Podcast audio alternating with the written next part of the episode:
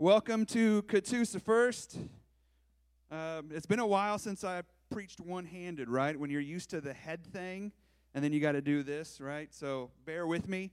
Um, we are the people of God trying to build the kingdom of God, and we want to try to have a good time while we do it, right? Do you ever get tired of sour faced saints who like they say they love Jesus but their entire life is miserable. Oh, I'm just praying that the Lord would do this and my life is terrible. There is a verse from the Old Testament that has become a big big verse in my life. And it says the joy of the Lord is our strength. From Nehemiah. And I, have begun to notice a pattern whenever I see the word joy in the Bible, it's never your joy. So it's like, you give me joy because you're being faithful, or the joy of the Holy Spirit, or the joy of the Lord. It's always like joy is some kind of outward source that we get. But what we tend to do is we look for our own joy and we try to manifest our own happiness. But happiness and joy aren't meant to exist in isolation, it tends to be relational. And so I want to have a good relationship with the Lord so that I can have more of His joy, with the Holy Spirit so I can have the Holy Spirit's joy, and invest in you so when you grow, you bring me joy. Right? Isn't that what a mother does? Like when their kids do well, they're like, oh, he just brings me so much joy. Oh, just a little Timmy. Right? They get so excited because their joy has increased, not because of anything they've done, but because they've seen the growth in the ones that they love.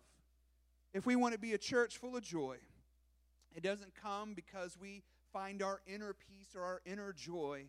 It comes from outside, it comes from Christ Himself. Amen? All right, that was free. Um, what we normally do here is we work our way through a book of the Bible at a time. And we do that so we can't skip the hard stuff because there are a lot of difficult verses in Scripture that we spend a lot of, t- of like our lives just skipping over. But with anything, when you would stop and wrestle with what is difficult, that tends to be where you grow the most. So we like to like slow down, treat the Bible as though it's fine food and not fast food. We've been in the book of Acts and we just started. We've only been in it for a couple of weeks, but we got to this point in Acts chapter 2 where something transformational has happened. It's all of a sudden, it's the explosion of the early church, and they're living a life that most of us would envy, and politicians today promise us, and culture says, here, you can get there through human means, but you can. It's only through Christ. And what kind of life is that? It's where all different people of all different backgrounds come together under one message, and it said that they had all things in common. Right? This is kind of what like socialism or communism is trying to get to. It's this. Um, it's this beautiful idea of like, hey, whatever you need, if I have it, you can have it. It's utopia. But people can't get you to utopia. You can't, you can't elect utopia into the world. It, it's not socialism at all, it's a theocracy. It's when you have a king who is so good that you can get rid of what you have because you know your king will provide for any need that will ever arise in your life. So it's no longer my money, it's his money. It's no longer my house, it's his house. And when you have that kind of belief, then it's easier to be generous. Because if I was to give you a $1,000 and say, hey, I want you to go out to eat and I want you to tip with whatever is left over the $1,000, right? Pay for your meal, I'm going to buy your lunch, and then whatever is left, give that tip to the waitress. And if I was to provide the $1,000, how many of you would actually do that? Reach under your seat. I gave everybody an envelope. There's, he, he tried this before, Caleb. We didn't believe you then, and we don't believe you now. Right? But if I was to do that, you would most likely do it. Some of y'all are going to pocket the money, be like, eh, Pastor doesn't know my needs. If he knew my needs, he would, he would understand, right? But most of you would be generous. Why? Because it's not your money. And when we have a kingdom mindset, we understand that it's not our money, it's not my time, it's not my talents, it's not my skills, it's not my abilities. Everything I have belongs to God. It is His. It is His. It is on loan to me. And so, therefore, I should be generous with my life. I want to be a generous person. Now, one of the ways they got there in Acts, the second chapter, is because their paradigm had shifted. the way they viewed the world changed. And so we paused uh, just for uh, two weeks ago, this week, and next week, and then we'll be right back into Acts, okay? We're just pausing and saying, how can we change our paradigm, the way we view the world, to understand and live this way a little bit better? Because you have a paradigm, you have a way you view the world. That's what paradigm means, right? There's a way that you look at the world, and some of it is cultural, some of it's the way you grew up. On Wednesday night, this last Wednesday, we talked about. Um, the negative aspects of how we view our faith just because we grew up in the West, right? So we went through spiritual disciplines, and at the end, we asked which spiritual disciplines are easy for us. And most people said, well, reading our Bible, financial management, time management. We said these things come a little bit more natural to us. And so, which ones are hard? And the ones that tended to be hard for most of us here in the church are the ones that are like meditation, fasting. Well, why are these the harder ones? Are they harder in effort? I don't think so. I think it's because we're Western. Now, if I, we, we were in the East, if we were in India or someplace like that, and I talked about fasting and meditation, that's a part of the culture already. So I'd be like, yes, this is easy. No problem. I, I do this anyways, all day, every day, right? And so there are things that affect our faith that can be cultural. So we don't want to view our faith just merely through a cultural lens. Or maybe the neighborhood you grew up in, or the parents you grew up with, are all things through which we see the Bible. And we want to remove as many of those filters as possible through our lifetime so that we see the Bible clearly and we see Jesus for who he is clearly. And I, I, I kind of got a way to maybe help us. I hope it helps. And I stole it from the Bible. Is that okay?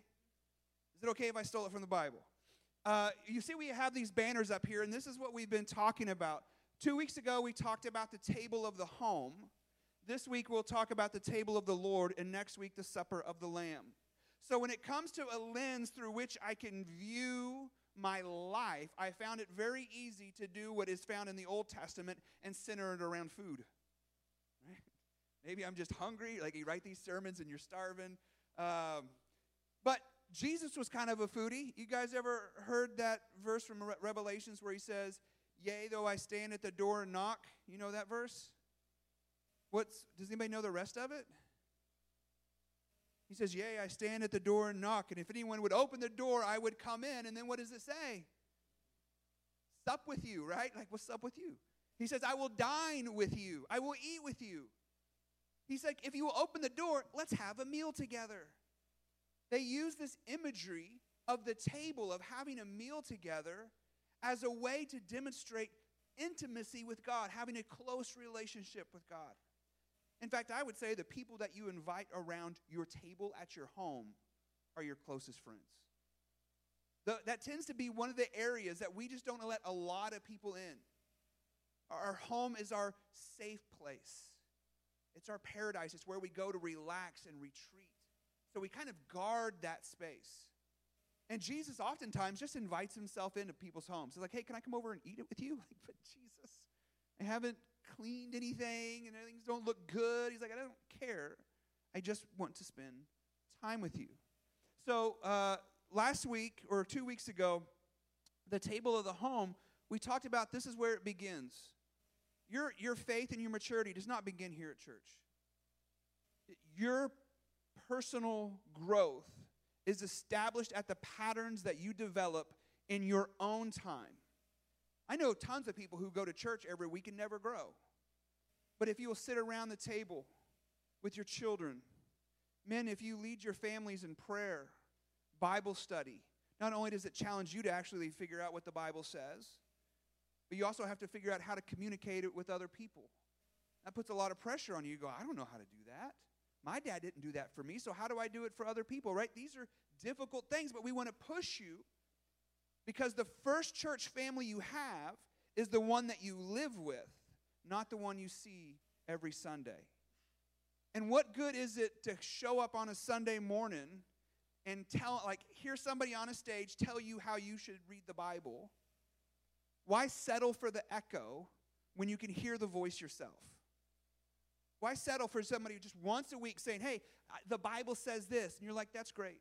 When every morning you could be diving into God's word and figuring out, wrestling with it, and allowing Him to grow you. So let's talk about the table of the Lord. If you got your Bibles, turn to Luke chapter 22. You can't get there before me, that's cheating.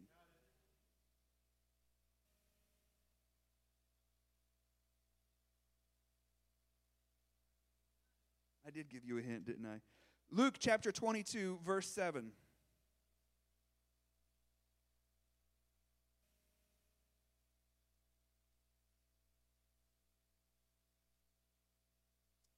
If you got it, would you say, I got it? Is that everybody? I think we're missing half the church. If you got it, would you say, I got it? Okay, there we go. Then came the day of unleavened bread on which the Passover lamb had to be sacrificed. So Jesus sent Peter and John, saying, Go and prepare the Passover for us, that we may eat.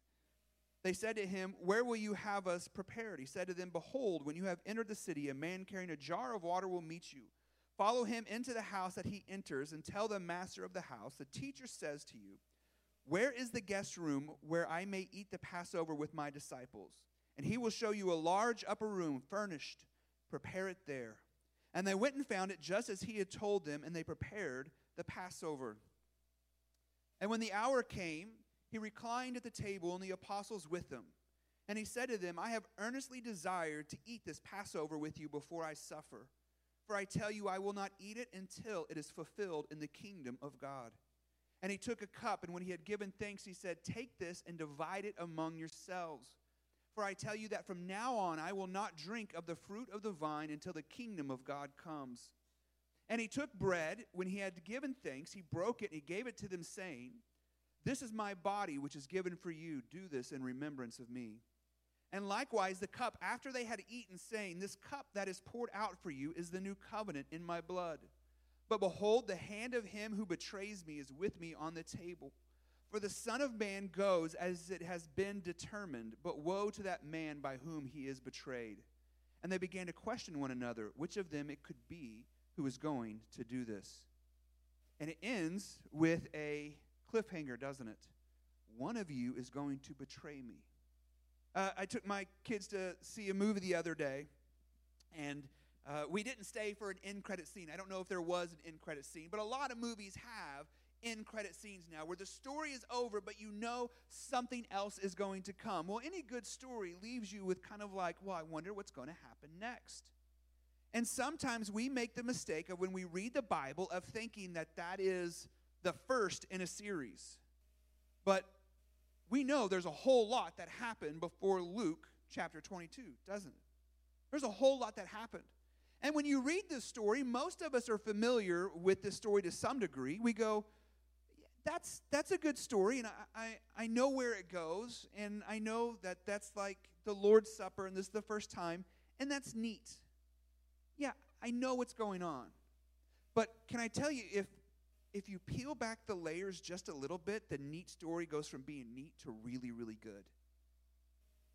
Uh, at the very beginning, at verse 7, what did it say that they were preparing? It says, verse 7 Then came the day of unleavened bread on which the Passover lamb had to be sacrificed. Now, I know most of you guys, you, you've have the feast of unleavened bread at your home and you sacrifice a lamb like every year, right? Most of us do that. But none of us do that because we don't have this cultural lens of Judaism that we view scripture through, right? So none of us know that. So when we read that they're doing this thing, we just go, okay, they're doing a thing. And we don't think too much about why or what it is that they're doing. So if we could slow down, and this is what we talk about slow down and let's ask some questions. What is the Feast of Unleavened Bread? What is Passover? Why are they doing this? Let's look. Let's turn to Exodus chapter 12.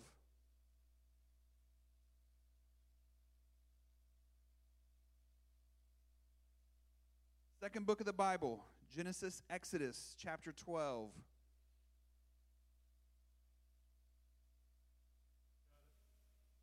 I didn't tell you what verse. That's cheating. Verse 1. Luke or Exodus 12, verse 1.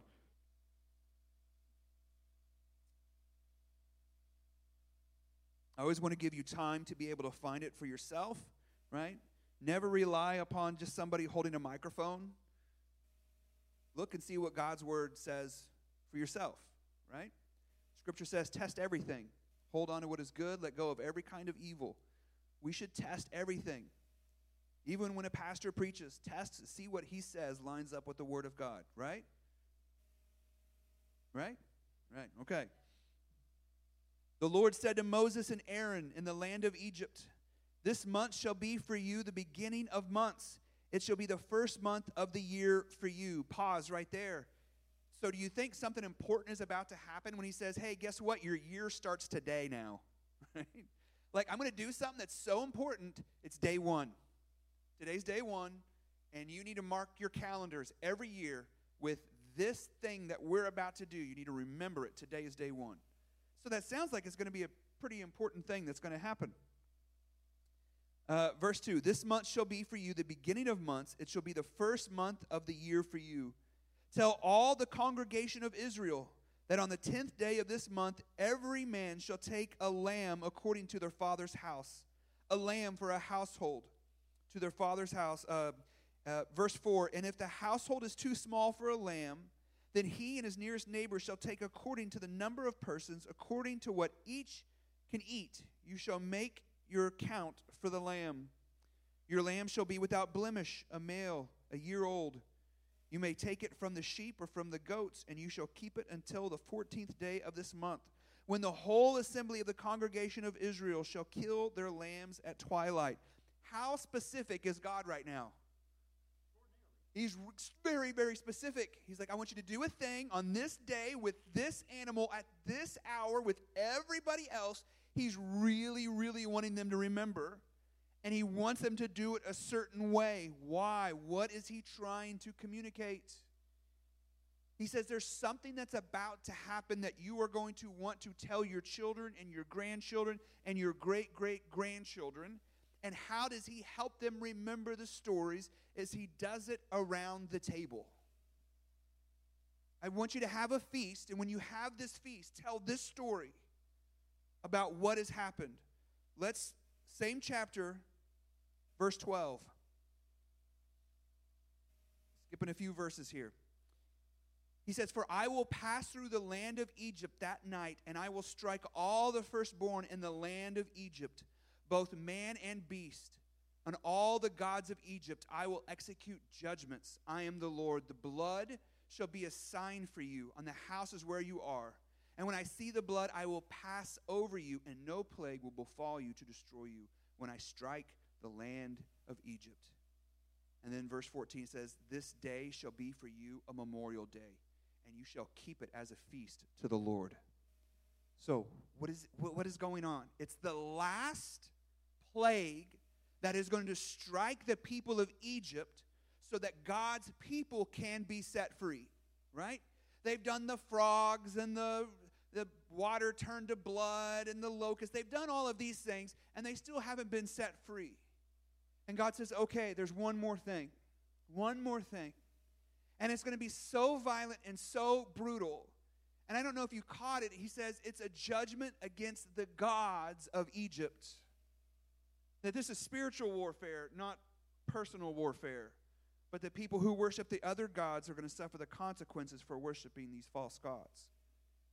And so he says there is going to be something that happens, and the firstborn is going to bear the wrath of God's anger.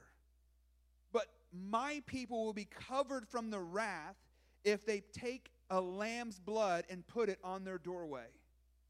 So my people will be covered by the blood of the Lamb, and the firstborn shall absorb the wrath of God's anger. This is all looking forward. Do you catch it?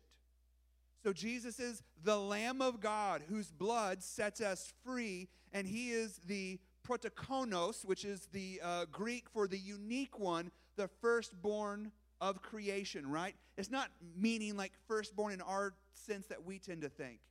Like the nation of Israel is called the firstborn of nations. It's not the first nation. it means the unique one, special.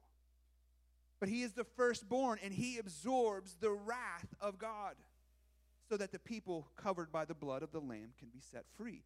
So here's what's going on Jesus is using a meal that was designed to remind the people that the blood of the Lamb sets them free, and he's starting a new Passover. He says, From now on, I want you to do this instead. I want you to do this because it's, it's actually my blood. It's not a lamb's blood, it's my blood that sets you free. And it's not your body that's going to be broken, it's my body that's going to be broken. And what the stories of the past do is we often think the stories of the past are just stories of the past, but they're pointing to something in the future. The stories don't end. So I like to tell the story of this church. I love the story of this church. Whenever somebody, like on a Tuesday, walks in and they're, even if they're like re- repairing an AC, one of the first things out of my mouth is, this church was built in 1881 or is established in 1881. It's 142 years old. And I think that is awesome. And I talk about how the original church was down there. And then they built this back here. And then they built this here. And for over 140 years, older than the state of Oklahoma, the gospel of Jesus Christ has been preached to Catoosa through the people of this church. Now, do I tell the story because of what, what happened in the past is cool? Or do I tell the story because it's a testimony that God was faithful all the way back then and he will be faithful all the way in the future? Stories of the past, a good story of the past, is never about the past. It's always about what is going to happen in the future. And so Jesus uses the Passover. He says, Guys, you should have known this was coming. I was so faithful in the past that I set you free from the blood of the Lamb. That now I'm here and I'm going to set you free in even a bigger way. And we don't even stop with that story. Jesus says, do this in remembrance of me, not just looking back to the past that God at one time was faithful and we're thankful for that one time. No, it's because one time he was faithful. And if he's been faithful once, he's going to be faithful again and again and again and again. And if the lamb who was slain in our behalf showed up and did this meal with the disciples, then the lamb will come again and he will take home his children whom he loves. And eventually, we'll stop having meals at the table of the home, and there will no longer be a table of the Lord. We'll all be dining together at the supper of the Lamb. So, all of it is forward looking to what God is going to do. See, all of you have a story, every single one of you. And when I was a first, like a new believer, I used to tell my story all the time, you know, because it was the only thing I had. I, I, was a former drug addict, an alcoholic. I'd been in and out of jail. I was always in trouble doing something. I had sold drugs, I had all that stuff. And that was all I had was that story. And then as I matured in my life, I found I just didn't tell that story so much anymore. And people say, well, how come you don't tell your testimony like you used to? I said, because my testimony was not where my life stopped. It was just the beginning of what God was going to do. And He's continued to be faithful in my life. And I got a lot more stories now. And so I don't want to focus on just one thing that He's done. Yet, here in modern day Christianity, so many of us, we have one story. We got saved. That's great. Praise God that you got saved. But it was just the beginning. You've got more stories in you if we're faithful if we're trust, if we're obedient, if we would seek His will for our life instead of just be placid and satisfied with just showing up. And it's so tempting. I, I feel it in my bones. I'm with you. I, I, I've got so much going on. It would be so easy to just compartmentalize my faith, put it off to the side, pull it out in the box on Sunday morning, show up to church, examine my spiritual life, and go, okay, that's good, put it back in the box, and go about the rest of my life for the rest of the week. It's tempting. I want to do it too. But I can't. Because we have tasted and seen the Lord is good and that He is faithful, and I want more. I want more. This is why we have communion every Sunday. Every Sunday. Because I never want to take my eyes off what Christ has done because I'm thankful for what he has done and I'm excited for what he's going to do in the future. Amen. I'm going to pray. Here's our invitation today. You know that God is faithful. You've trusted him for salvation, but did you stop there? Did you stop there? You trust that there's so much more he can do in your life if you would humble yourself before a mighty God. Lower that ego. Kill the ego. You don't you're you're a terrible God. I'm a terrible God. He is King of Kings and Lord of Lords. I want to bow and worship because he's the only one I trust. Just show me how to live this life.